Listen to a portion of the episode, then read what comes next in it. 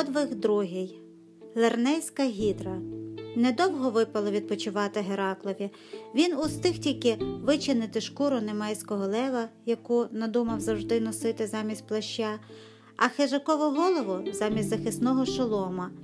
Аж тут розшукав його царський оповісник Копрей і врочисто промовив Великий цар Еврісфей велить тобі вбити гідру, що живе в Лернейському болоті, і завдає людям страшної шкоди.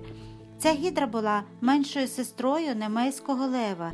Її теж породили вогнедишній тіфон і отруйна єхидна. Гідра мала великий зміїний тулуб і дев'ять гулів. З них вісім були смертні, а дев'ята середня безсмертна. Сховавшись у воді або в очереді, гідра підступно нападала на людей, на великі отари овець чи іншу худобу. Дев'ятьма пащами вона враз роздирала найбільшого бика чи коня. Геракл розумів, що відшукати то потвору на болоті буде нелегко, і, не знаючи добре місцевості, взяв з собою за проводаря юнака і Олая. Довго блукали вони болотом, ризикуючи провалитися в дроговину, та нарешті зірки Гераклові очі вгледіли чорну лискучу потвору, що, ледь виструмивши з води, свої дев'ять голів пильно стежила за сміливцями. Геракл звелів Іолаєві не рушати з місця, а сам пішов уперед, тримаючи в руці свою здоровенну палицю. Тепер гідра звелася з болота, і її голови несамовито заметлялися, наче чорне гілля дерев під час буревію. Страшне шипіння і огидливий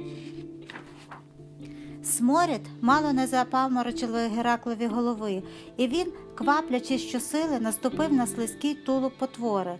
Та, запруча... та запручалася, закрутилася, але Геракл тільки дужче притискав її до землі. Тоді гідра оплела йому ногу хвостом, силуючись повалити героя, а її дев'ять бридких голів на тонких гнучких шиях марно намагалися прокусити лев'ячу шкуру, що тепер надійно боронила героя. Геракл чимдуж розмахував своєю палицею, стинаючи ті голови, але замість однієї на тому місці зразу виростало дві голови, і герой зрозумів, що в такий спосіб він не здолає гідри. А тут ще з болота виліз велетенський рак і вп'явся йому в ногу своїми клішнями. Еге, двоє проти одного це не по-чесному, посміхнувся Геракл і гукнув Іолая. Хлопче, підпали на очерет і найближчі дерева, щоб потворі не було як тікати, а тоді біжи до мене. І от над болотом потягнуло їдким димом, затріщало сухе гілляче, гідра занепокоїлася і засичала ще дужче. А що, не подобається? засміявся Геракл. І Олаю, неси сюди добрячу головешку, хай їй стане ще тепліше.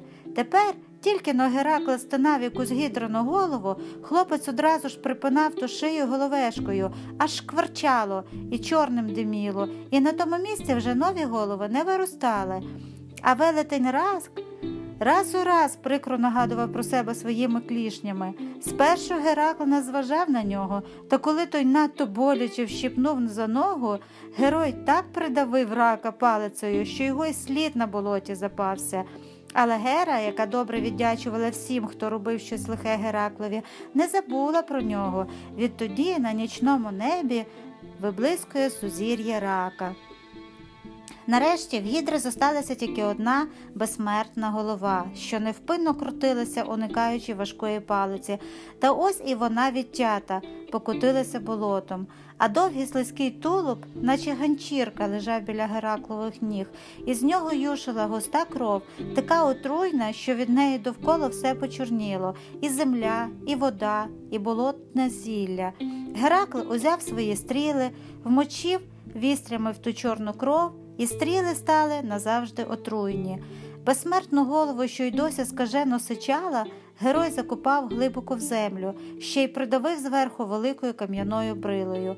А тоді вони з Іолаєм подалися назад, щасливі, що позбавили людей такої гидкої потвори.